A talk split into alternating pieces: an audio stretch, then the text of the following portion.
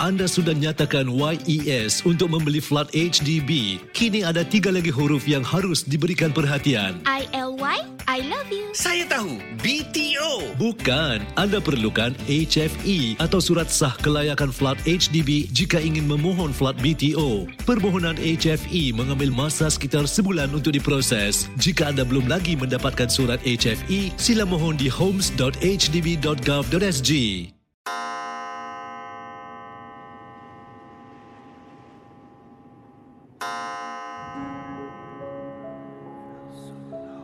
Selamat datang para pendengar Misteri Jam 12. Anda diundang bertemankan saya, Safwan Shah dan Adi Rahman setiap malam Isnin hingga Jumaat berdetik selepas 12 tengah malam. Kisah-kisah misteri anda akan kami kongsikan. Ingat, jangan terlalu taksub atau percaya dengan apa yang dikongsikan dalam gerun malam ini. Ia sekadar hiburan sahaja. Tiada siapa yang boleh mengesahkan kebenarannya.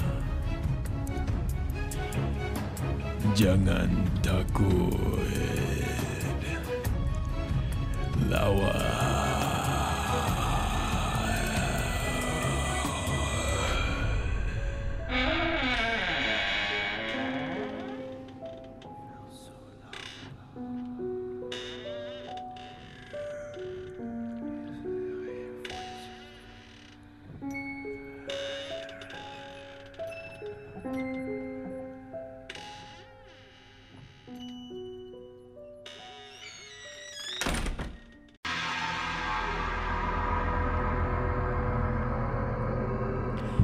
Selamat malam Zafwan Syah dan para pendengar Misteri Jam 12.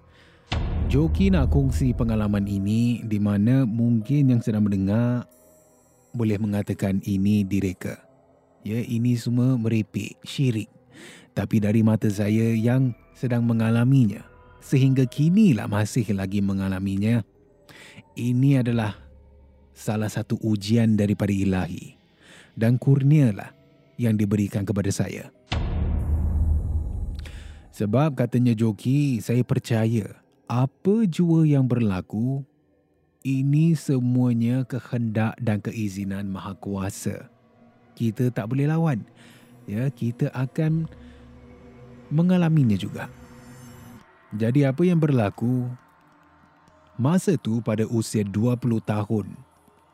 Ya, semasa Joki masih tengah menjalani perkhidmatan negara dan saya dapat vocation infantry. Ha, dan kepada mereka yang tak tahu tentang kerjaya infanteri ini, senang kata ini askar di darat. Ha, dan kita di Singapura ni selaku infanteri banyak sesi latihan yang diadakan di dalam hutan. Ha, kena masuklah dan serasi dengan alam semula jadi. Jadi pengalaman saya ni berlaku di Pulau Tekong. Masa tu di hujung-hujung latihan asas ketenteraan lah. Ya, di hujung-hujung BMT, My Basic Military Training, di mana kita harus mengalami hidup di dalam hutan. Dan kisah saya ini terpulanglah kalau nak percaya ataupun tidak. Terserahlah kepada anda semua. Jadi katanya Joki, kita ni bila berada di dalam hutan, kita kena gali shell script ha, dan tidur di dalam. Shell script ini ibarat macam uh, tempat kami berteduh. Ha, macam uh, kubur kita lah senang kata. Eh. Kalau dalam bahasa Inggeris katanya, we dig our own grave. Ha, macam itulah uh, bentuknya juga.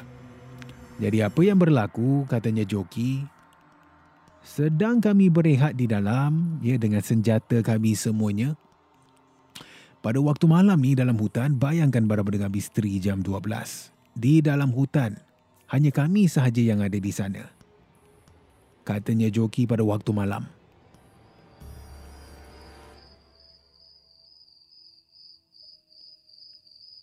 Ya, saya berehat dengan uh, senjata kami lah. Pada waktu malam tu di dalam hutan, jujur saya katakan, kita yang dah pernah ya melalui perkhidmatan negara, terutama sekali infanteri lah. Saya pasti semua akan mengatakan, kita tak fikir langsung pun bila berada di dalam hutan yang tempat ini seram. Uh, ada hantu yang kita mungkin akan uh, terserempak. Tak ada langsung.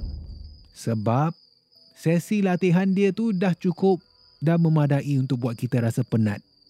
Ya, penatlah sehari suntuk tu dikerjakan oleh sarjan dan encik kami di sana. Confirmnya akan terlelaplah katanya Joki. Jadi sedang saya tidur kan bersama dengan senjata saya ini saya peluk dengan erat. Pada masa tu saya termimpi. Termimpi sesuatu yang sangat menyenangkan sebenarnya. Saya mimpi ada seorang wanita cantik ni cantik dia memang cantik sangat. Ya, kata orang tu seperti bidadari. Memang cantik sangat. Dan dalam mimpi tu, saya dalam pakaian macam seorang raja tau. Benda yang saya masih ingat lagi. Wanita tu sedang berdiri di depan. Sekeliling saya ini semuanya terang benderang, putih. Tapi apa yang berlaku dalam mimpi tu, senang kata, ya, saya tak nak berjela-jela lah. Saya ini seolah-olah macam dikawinkan dengan wanita yang saya lihat ni. Saat itulah baru saya ini kemudian dikejutkan oleh badi saya. Ha, dan masa itu masih lagi berada di dalam hutan. Ha, masih gelap lagi. Masa tu saya tak fikir banyak lah. Ya, sebab saya fikirkan ingatkan itu sekadar mimpi saja. Jadi saya buat perkara biasa. Bila badi saya ini kejut, saya tak rasa takut, saya tak rasa uh, runsing, tak rasa confused pun. Tapi Zafwan, alangkah terperanjatnya. Sampai sekarang inilah. Ya, dia tak selalu. Tapi kadang-kala Joki akan mimpi dan dapat lihat wanita yang sama. Dan setiap kali saya mimpi tentang wanita ni, saya dilayan seperti macam seorang anak raja. Ya, dan setiap mimpi tak sama. Bukan benda yang sama kalau saya mimpi tentang wanita tersebut. Bukannya saya nampak dia berdiri, ah, berdiri sahaja di depan kan dengan sekeliling kita ni terang, putih. Tidak. Tapi setiap kali saya mimpi ni berbeza. Cuma wanita itu tetap sama Safwan. Dan sehingga sekarang lah.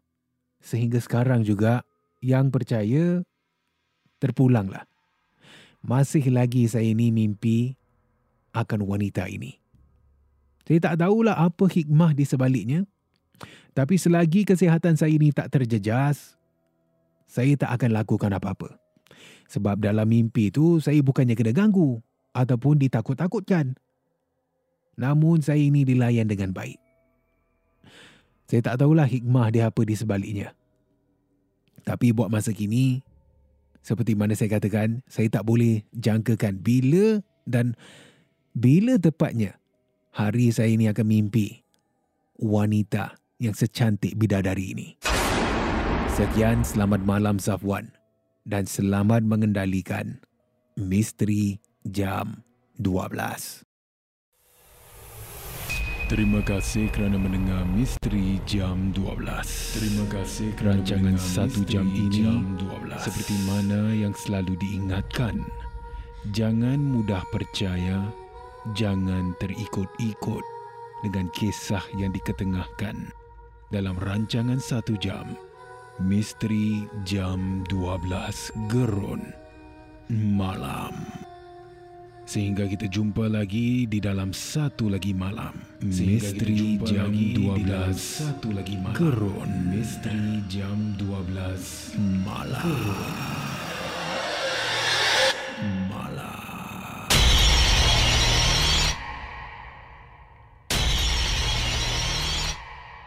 Jika anda ada sebarang kisah-kisah seram, kisah-kisah misteri boleh kongsi bersama saya Safwan Shah di WhatsApp Ria di 97868464 dan juga anda boleh hantarkan di Instagram Safwan Shah ataupun menerusi email rasmi kita di mj12 at mediacorp.com.sg.